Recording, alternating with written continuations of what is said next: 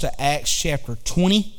And um, I did not send you any notes, and one of the reasons is because I have uh, sent you. This is from whenever I'm picked up back in uh, November. I may do just kind of a brief review here for the next few minutes or so, and um, um, and just kind of hit some of the high spots. But I want you to look with me to Acts chapter 20, and uh, let's look uh, in Acts chapter 20, and let's start in verse 14. And uh, I want to read um, this passage of Scripture to you. This is whenever Paul is leaving the Ephesian elders. And again, Ephesus was a city that was very much aware and keyed into spiritual warfare.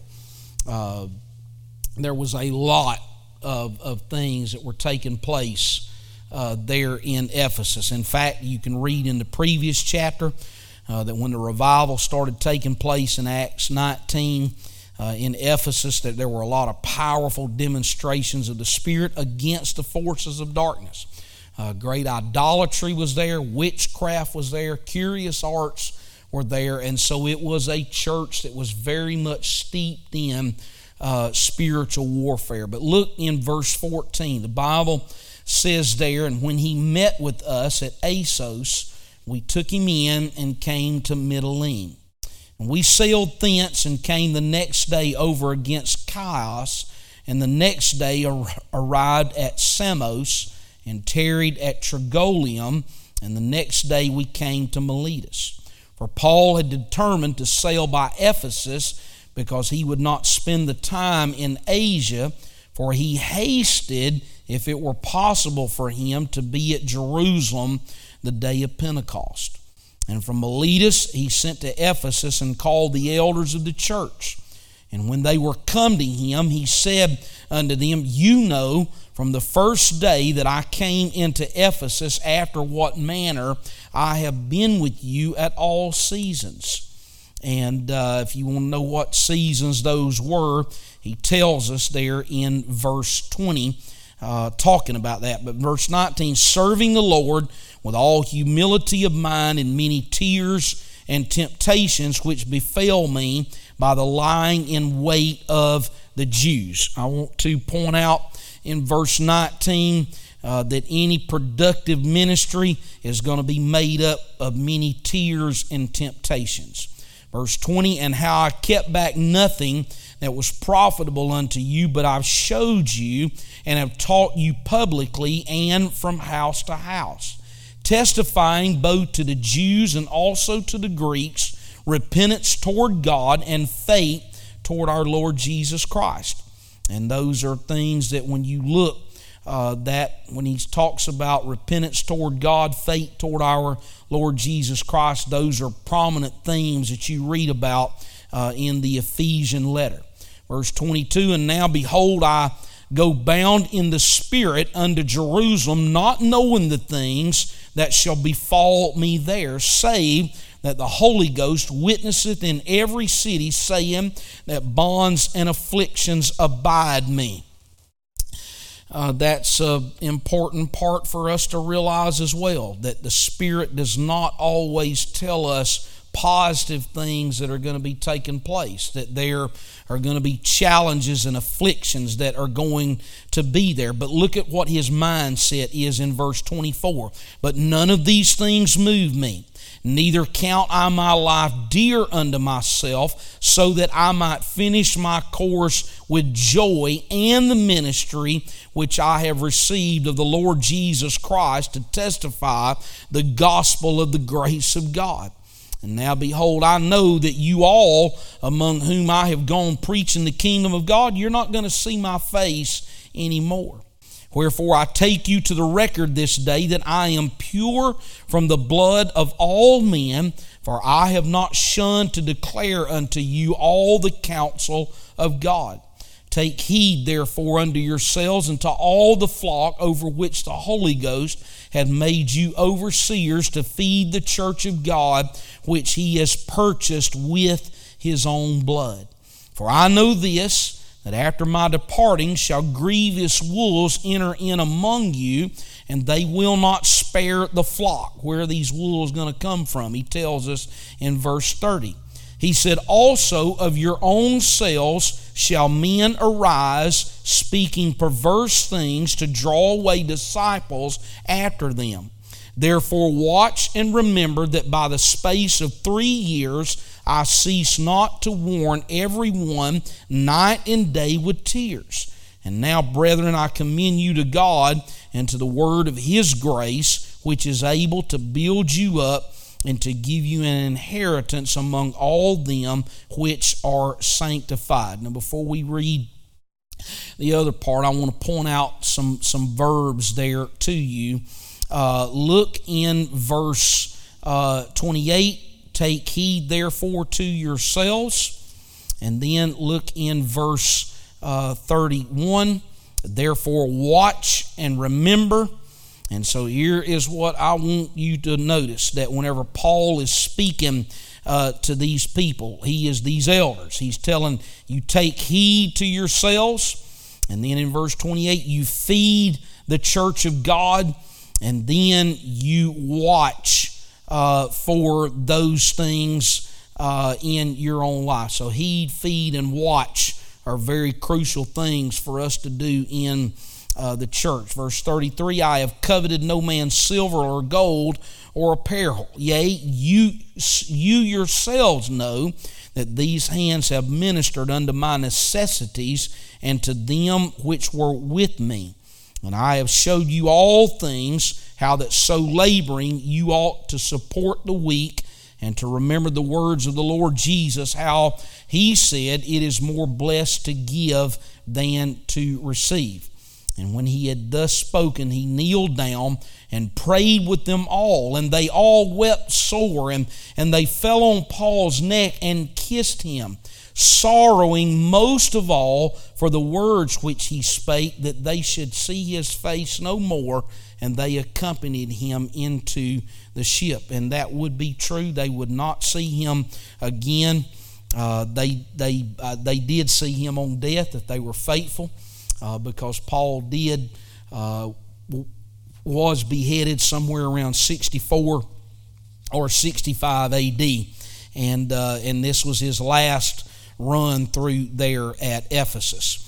And so, whenever you start realizing this, I want to uh, just kind of just briefly run through this. Verse 17, it's important uh, for us to understand that solid churches, they need elders.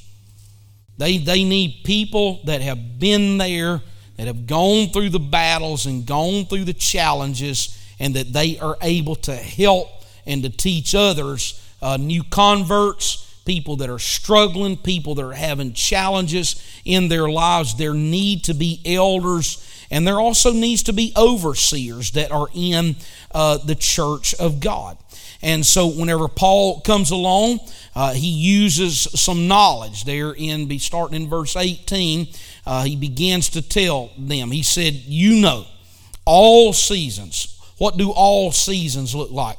All seasons look like revivals whenever Brother Clark used to come through, uh, high pitched times, times whenever everything is, is clicking on all eight cylinders. We feel the encouragement and the inspiration of the Holy Ghost. We are to serve God during that period of time.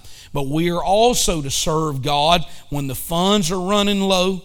We're also to serve God when people are sick, when people are dying, when people are backsliding, when people are accusing the church, times like that, we need to serve the Lord no matter what is taking place. And so it is. Again, I just reiterate, Paul said this. He said, I didn't keep back anything from you. He said, I held back nothing.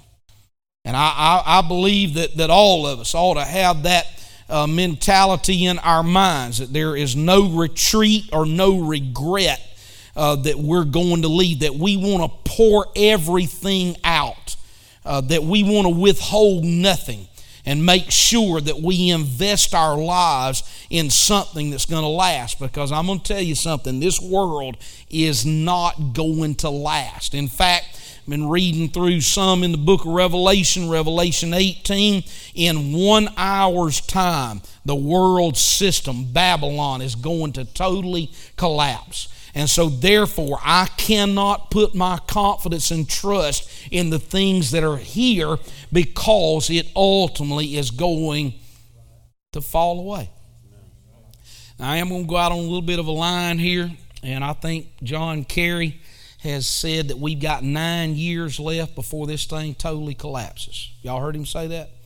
Global warming, him and AOC. Okay, well, they're wrong because I do know this we have at least 1,007 years left. Okay? This world has still got at least 1,007 years. Now you say, where are you getting your numbers from? Well, there's a seven year tribulation period, and then there is a 1,000 year millennial reign of Christ. So we know that at least this world is going to be around so y'all don't worry about that big uh, iceberg that's broke off of Antarctica and slipped out. It's it's we're not going to globally warm. The world is still going to be here at least for another millennia and seven years. Okay, so keep feel confident about that. It's not all fixing to blow up. Now that doesn't mean that there's going to be trouble and difficulty because the Bible tells us there is. But this globe is still going to be around for at least another 1,000 in seven years. So y'all go tell folks that I'm a prophet. okay? Except for except for I'm not really that kind of prophet. I'm just telling you what, what the Bible what the Bible says. Okay? But Paul comes along and he says, I have kept back nothing. Again, tears and temptations are going to be part of any kind of ministry that you have. Paul also speaks about serving the Lord uh, with humility of mind. I want you to turn with me to Second Corinthians chapter 10, and let's look at that verse for just a moment. Second Corinthians chapter 10, and uh, here is what Paul uh, has to say there. Paul, 2 Corinthians 10 and 1. Now I, Paul, myself beseech you by the meekness and gentleness of Christ, who in the presence am base among you, but being absent am bold toward you. Turn over to the next chapter and look in verse 7. Chapter 11 and verse 7. Paul says it like this Have I committed an offense in abasing myself? that you might be exalted because I preach to you the gospel of God freely.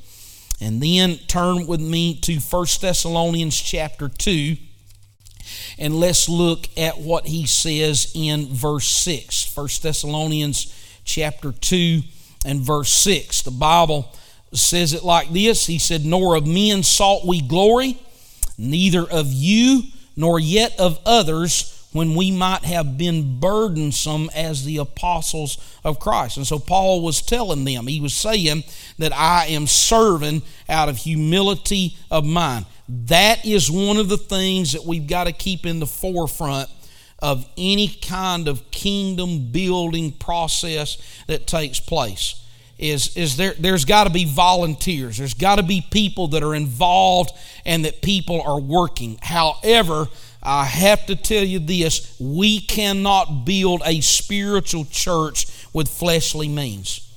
There's got to be the empowering work of the Holy Ghost so that when it's all said and done, we have to say, The Lord has built His church. And that's what you read about in Matthew chapter 16, whenever he talks uh, to Peter. And he tells Peter, He said, Peter, He said, I am going to build my church and the gates of hell are not going to prevail against that church. And so, again, uh, Paul talks about that. How does he do that? Well, notice he, he brings attention. Uh, go back to Acts chapter 20 and look in verse 19. Here, he, he brings attention to tears a couple of times. You see it, verse 19. He said, Serving the Lord with all humility of mind and with many tears And then look in verse 31. He said, I cease not to warn everyone night and day with tears. I know that sometimes people have a tendency to look and they think Pentecostal preachers are, are putting on or whatever. But I'm going to tell you what, if you've got a true burden for the church of God, and you've got a burden to see people's lives change, there will be times that you will be moved to tears in your prayers and in your service for the Lord. And I believe that preachers ought not to be the only ones that are crying.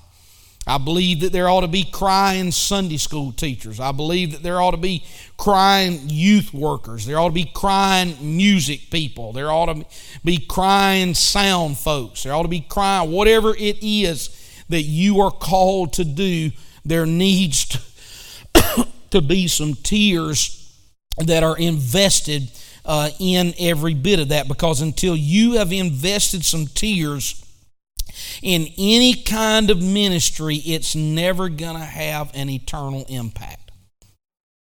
And you say, How do you know that? Well, let's turn and let's look in, in Romans chapter 9 and let's look in verse 2. Romans chapter 9 and verse 2.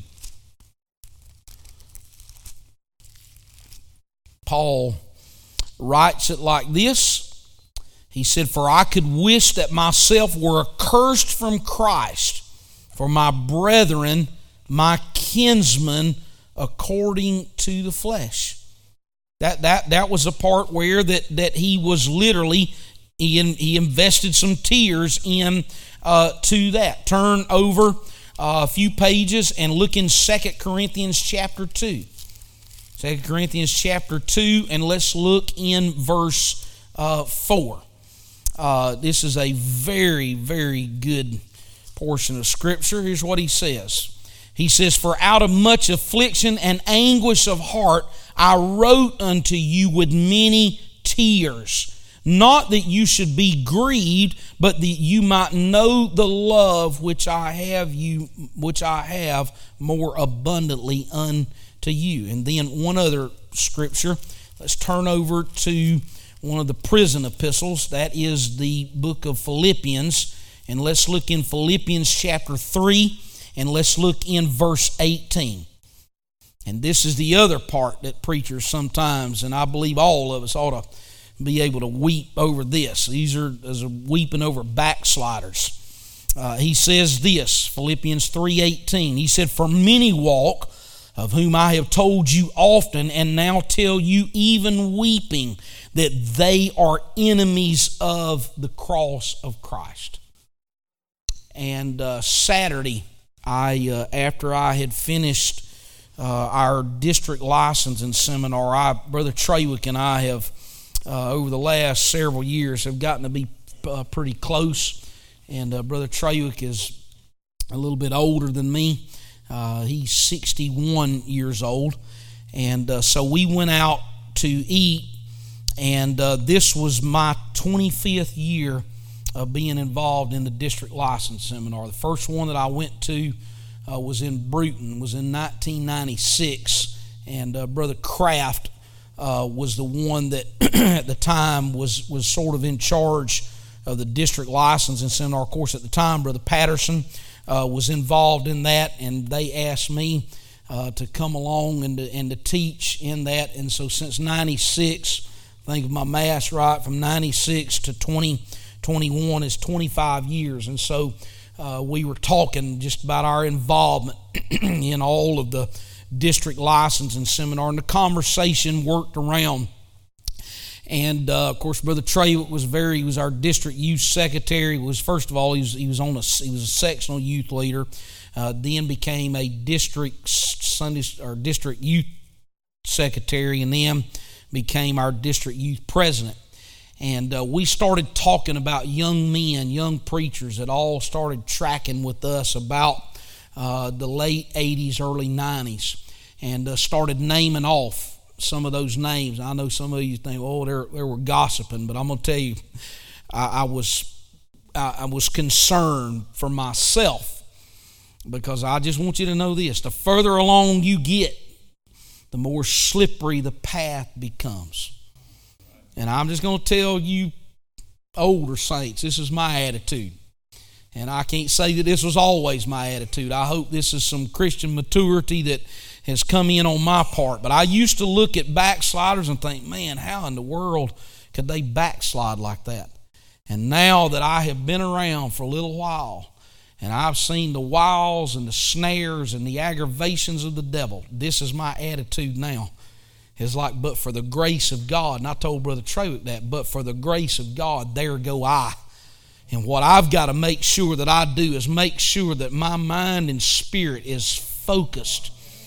And that, that there are times you have to talk to yourself and you got to preach the gospel to yourself. And you just got to say that the Lord Jesus Christ died for my sins. And there's got to be a gratefulness to kind of move you back into if there's a tendency for you uh, to drift off of that. But Brother Trawick, again, he and I were talking, and, and uh, over a period of, of working on 30 years now, it, is, it is, it's, it's concerning uh, how many people have dropped by the wayside uh, through various means and through various challenges and difficulties that came in uh, to their life. And so, again, Paul was saying that. He said, I, I want to tell you that even now, weeping, I know that there were people that used to serve alongside, but now they have become enemies of the cross.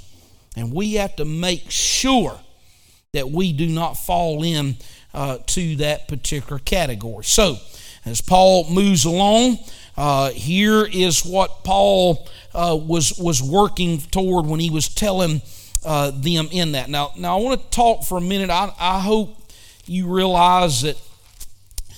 Uh, I think you know this. I, I, take I take preaching very seriously.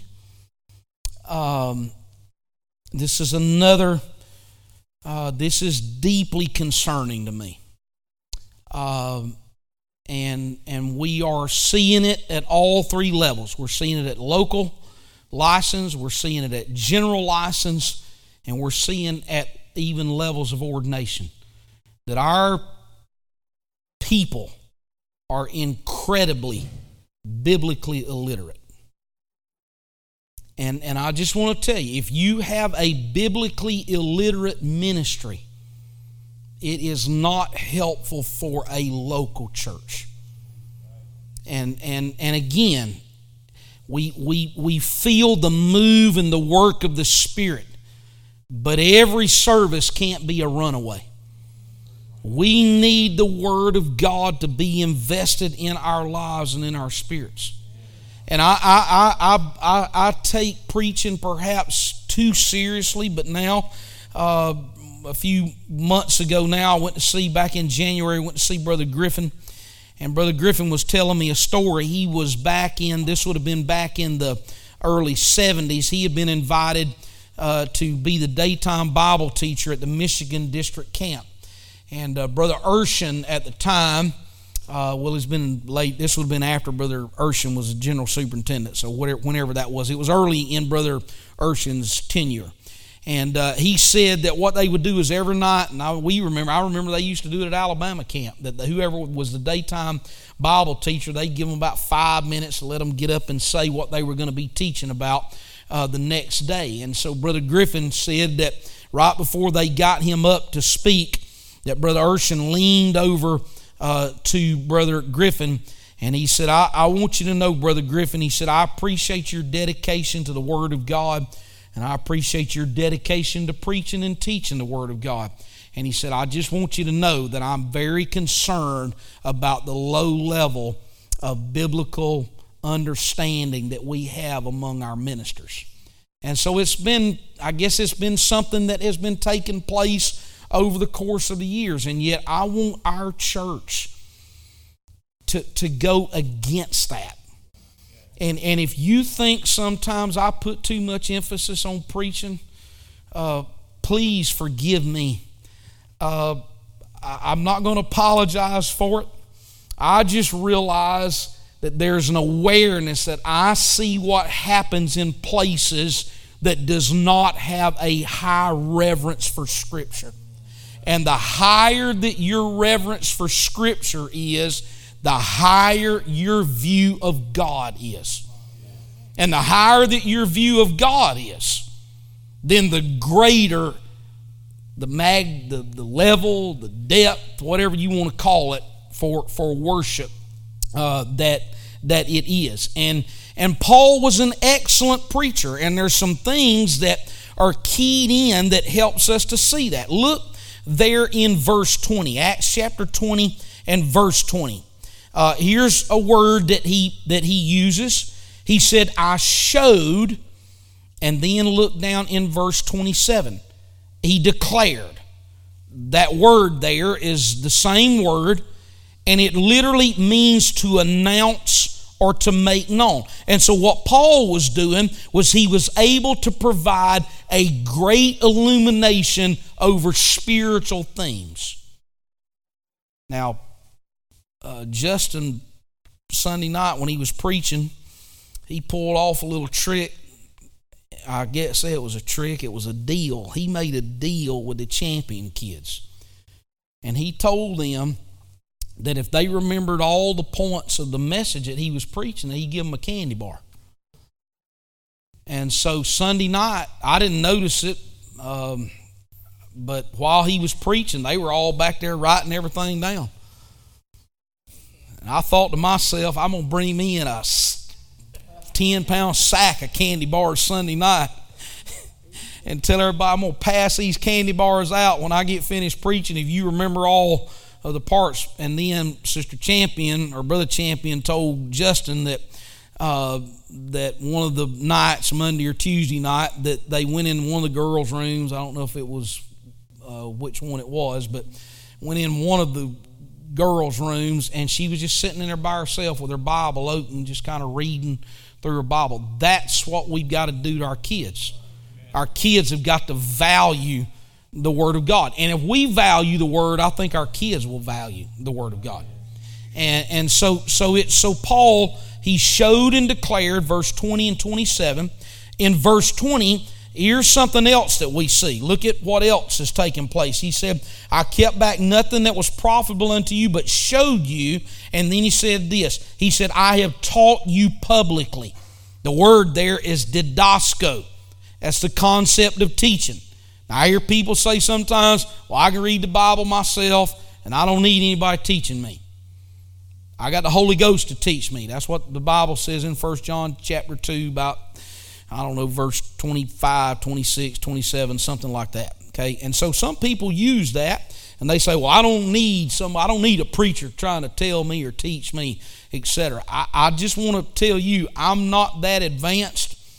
And I thank God that He has sent preachers my way during my lifetime that have taught and have helped me to grasp and to understand the things of Scripture. And so there is a teaching ministry that is involved. But here's another word that you find. Look in verse 21. He says, testifying, and then look down in verse 26. Here's what he says He says, I take you to record. And so that word testify and that word take to record, uh, the word there is literally, it's, it's the one that is perhaps the deepest. Uh, and, and the word we get, one of our, our English word, martyr, comes off of that. And, and here's what Paul is saying he's saying that if I'm going to speak the truth, even at the cost of my own life, I am willing to do that. Now, I have some concerns that we are going to be facing some persecution. Uh, I don't know if you realize Pastor James Coates in Canada right now uh, has been locked up in, he's not in jail, he's in a prison in Canada. And it has to do with some of the COVID situations and all that uh, that's taken place in that, in that, in that, um, in their, their neck of the woods. And I, I am concerned that that we will be facing some of that. Although uh, I think in the deep South right now, our churches have fared pretty well. Uh, Nate has been out in Albuquerque for some job training for the last week, and he was talking to me Sunday night. And he said, You wouldn't believe it out here, Dad. He said, It is definitely different because they've had them locked down and they are just now starting to be able to get back into uh, their services to have church there uh, in, in New Mexico. But, but again, uh, Paul did not count his life dear to himself. He was more concerned about proclaiming the gospel than he was about preserving his life. And, and here is what I want to tell you preaching that costs nothing will accomplish nothing. And then in verse 31, here's the word that perhaps we may not like, but here's what he says. He said that by the space of three years I cease not to warn everyone night and day. That, that word there means to admonish or to bring to reproof. And, and Paul knew the most effective way to confront, to, to deal with sin is to confront by warning and admonishing the people that was there. In the Gospels, Matthew, Mark, Luke, and John, there are 16 recorded sermons that are that Jesus preached that are recorded. Now, obviously, we know that he preached more because John says at the end of his letter, he said, "If I was to continue writing all the books in the world, could not keep up with everything that's here." Okay, but there are 16 recorded sermons that you read in uh, the book or in the Gospels. Now, here is what is taking place if, if you look at all 16 of those sermons, even the one where that he says that I am the good shepherd, that there is a part, is that me? Am I roaring? No? Helicopter? Okay. I thought I was roaring. Uh, thought y'all was telling me to pull pull it down a little bit. Uh, anyways, um, in all of those sermons, the Good Shepherd, uh, uh, you look at every one of those, all of those sermons that the Lord preached, every one of them have some kind of warning in them. There are 40 parables that are recorded. Now, obviously, there are more than 40 parables that Jesus taught.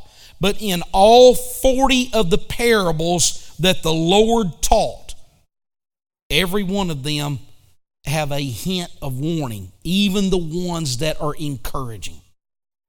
And so I use this in every licensing seminar. I, tell them that the best form of preaching is that preaching that comes in the form of a warning.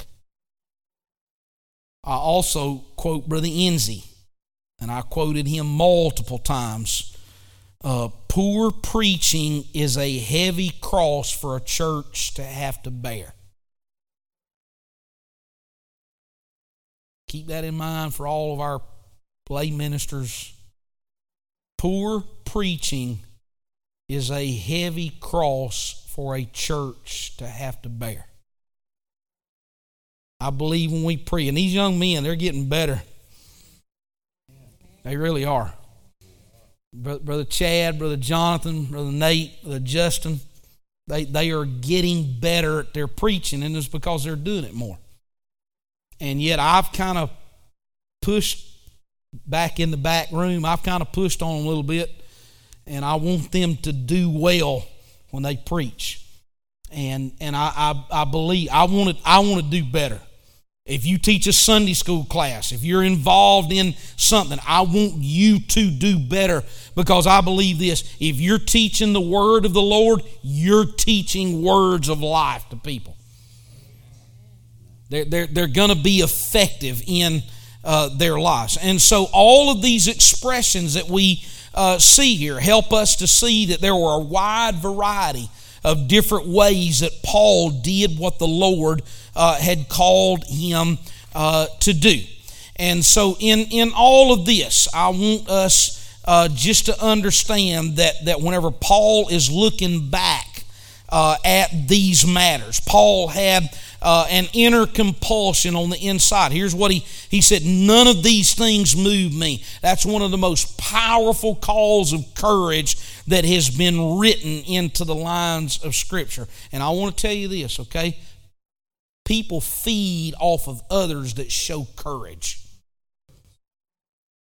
I, I can remember a, a friend of mine telling me that, that he had really kind of gotten in, this was in the early 90s, uh, that he had kind of gotten bought in and started listening to some voices that was trying to move him away from holiness and, and those areas. And he was ready, just about to just throw the towel in and just tell the church, y'all just do what you want to do and we'll still have the Holy Ghost and we'll still preach, you know, apostolic doctrine and and etc. And he said he went to our district conference and he said that that year he said that brother C.M. Beckton, one of our old elders, he's passed away now.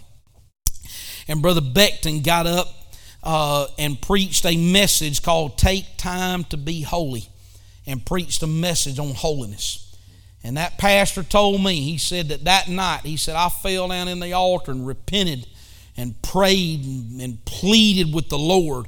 Uh, Lord, forgive me. Now, he hadn't said it public to his church yet, but there was some entertainment in his mind because he was listening to some voices. And because of Brother Beckton's courage, this pastor said, I'm going to go back home and I'm going to make a commitment. And even to this day, whenever you talk to him, uh, there is still a great level of commitment to holiness uh, in in his in his ministry. And and I want to tell you that that's what Paul is saying. None of these things move me. It was a powerful call to Scripture or powerful call to courage in that. Now, how did that happen? I think some of that happened uh, like this. Turn over with me to Philippians chapter 4. And I want to look uh, in uh, verse 11. Philippians chapter 4. And let's look in verse 11. Here's what Paul says He says, Not that I speak in respect of want, for I have learned in whatsoever state I am therewith to be content. I know both how to be abased and I know how to abound. And everywhere and in all things I'm instructed both to be full and to be hungry, both to abound and to suffer need. And then here's what he says in verse 13 He says, I can do all things through Christ which strengthens me. Now, what caused him to be able to say that is because he learned that in whatsoever state that he was in, to be content. Now, I, I just want to I want to just encourage any you involved in any kind of ministry. And I realize that there we got an online people that watch our our church. So some of you ministers, I, want to encourage you here uh, as well tonight that what you have to understand is this is that you have to learn both how to abound and how to be abased. It's fantastic when everything is just moving greatly. It's not so easy whenever you have to walk in here, and it's not hypocrisy, it's just the calling of the ministry that you have to get your game face on. And, and, and don't you think for a minute that you all, Brother Harrelson, Brother Patterson, they don't ever get discouraged. Trust me, discouragement is one of the, uh, what you call it, the job requirements. Uh, say that again. Qualifications is one of the one of the liabilities. That's the word I'm looking for. Discouragement is one of the liabilities that comes to every one of us. And yet there are times whenever you have to walk, and I remember Brother Cole saying this you got to wipe the tears out of your eyes and you got to get out there and you got to lay your hands on people and pray for them and pray in faith and you have to believe you can't come to church and if you got the hang nail and you say, well, we're just going not to have church tonight because we got a hang nail. Upset. Yes, sir.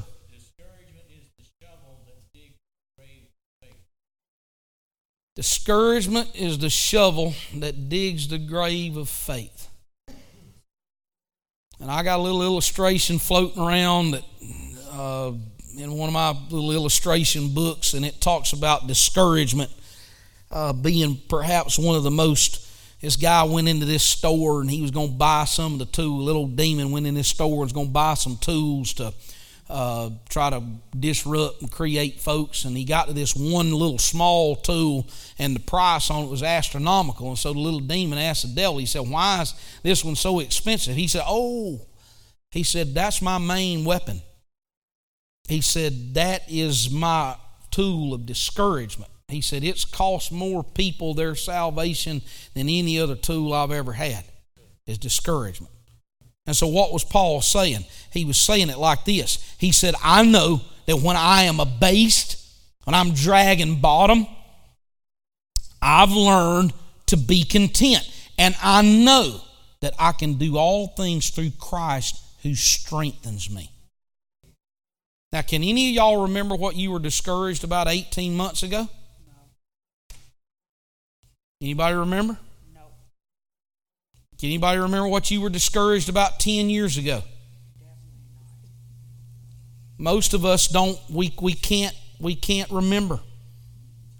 And what what has happened? You kept walking and you walked beyond that discouragement. So that's what Paul was saying. None of these things move me. Zeal, Paul had an inner compulsion. There was courage and bravery that was demonstrated in his character. There was endurance that he was unwilling to flinch in the face of challenges and difficulties.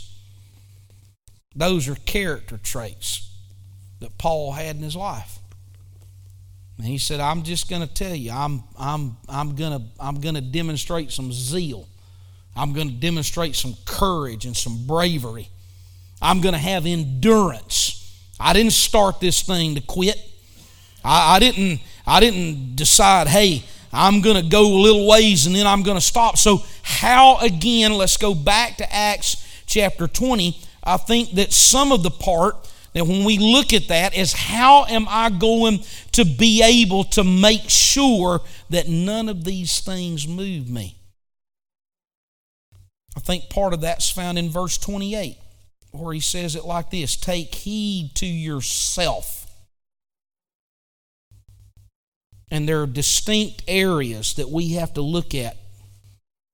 First of all, if we are going to take heed, we have to look within that, that seems to be the place that Paul talks about the most. Is it that inner man, that man that's on the inside? That he's the man that I have to pray through. He's the man that I've got to let Scripture filter through my mind.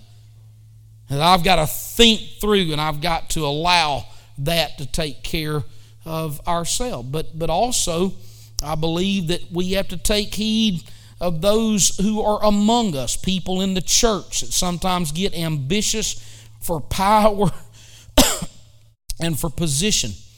There, there's a man that John speaks of in 3 John uh, chapter, in 3 John verses 9 through 11. He, he speaks about a man by the name of Diotrephes. And Diotrephes, what did he want? He desired preeminence. Give me the position. Give me the job. Give me the mic.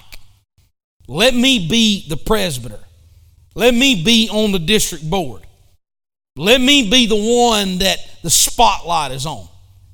What was Diotrephes' problem? He desired preeminence. Now, what is at the root of preeminence? It's pride. And you read about pride in Isaiah 14 whenever the devil starts saying, I will. And four times he said, I will. And those, those I wills are the things that toppled him off. And yet Paul was saying, we've got to look within, we've got to look around among us, those that are working there. And then we've got to look around us because there are wolves that desire to ravage the flock. You've heard me say this before, it's been a little while. But here's what we have to understand that in every local church, there are four distinct populations of people there are shepherds, there are sheep, There are goats and there are wolves. You encourage the shepherds, you feed the sheep's sheep. You don't entertain the goats, and you better kill the wolves. And we have to realize we've got to do that in the church. Feed the sheep. Don't entertain the goats. And if you got some wolves, you better get rid of them. Which reminds me, let's stand. I found some artifacts here the other day. There's a box that was packed up and it was taken out of the old Brother Patterson's old office from the old church. And uh, I got over there and got to, I didn't know what they were, and so I started picking through them. And I found an adult Sunday school book. And that Sunday school book had been all marked up and uh, it had highlighted and underlined, and this is false doctrine, and and this is wrong, and you people are deceived, and, and on and on and on. And and that person had left that in one of the pews back where Sister Lucas and Sister Malloy and Brother Lucas and all them used to sit back there on that back row. And we were cleaning the church up one Saturday evening and I happened to find that and knew who wrote all that stuff in there. And so I met that guy. And I told him he needed to find somewhere else to go to church. You say, oh my goodness, Brother Harrelson, you so terrible, you so horrible, you so bad. No, I'm not. Now, this guy fancied himself as a, as a lay preacher from another denomination and from so on and so forth. And a few months later, it's hurt my feelings so bad. Sister Brandy was at Walmart, and this guy come up and started telling her how sweet and kind and nice Brother Patterson was, but he didn't like. I don't like that other guy. and Sister Brandy told my wife that, and I'm gonna tell you, it hurt my feelings a little bit that I had was such a bad guy. But you, I, I, there, there are wolves that I just want to tell you what our church stands for. We believe in the new birth message. We believe in the oneness of God. And it won't be until we get to the other side that I believe the Lord is going to show, especially, I believe that those watchmen that are on the walls of those local churches, that the Lord is going to say, here's what happened whenever you dealt with that situation and the fallout that you had to deal with, but look at what it did in the preservation of that church. And it's, it's like, you know, I, I don't I didn't want I don't want that kind, but I know this that there's a responsibility that's placed on spiritual leaders. That I love the truth more than I love error. And if it's going to influence and cause somebody to lose their way, then they need to be gone. And I thank God for Paul's example. I hope tonight this Bible study's been some encouragement to you. And we'll pick back up next week and we'll start clocking it up. I'd love to get through the book of Acts at the end of 2020. I've been working on it now for about 10 years, not all consecutively. Uh, but anyways, when I get done, all y'all, you got the notes to it. You're gonna have a commentary. Um, and so, but anyways, let, let's thank God for His Word and for His Spirit. Lord, I'm thankful for Your Word. I'm thankful for Your Spirit. I pray, Lord, tonight, God, that there would, Lord, be a special touch of the Spirit on every one of our lives. We know, God, that that heaven is the most important destination. And we know, God, that we need to take heed to ourselves. I pray, Lord, tonight, God, that you empower every one of us, Lord, with the anointing of the Holy Ghost. Help us, Lord, to reach the lost around us. And help us, Lord, to be an encouragement to the saints. In Jesus' name we pray. Amen. Amen.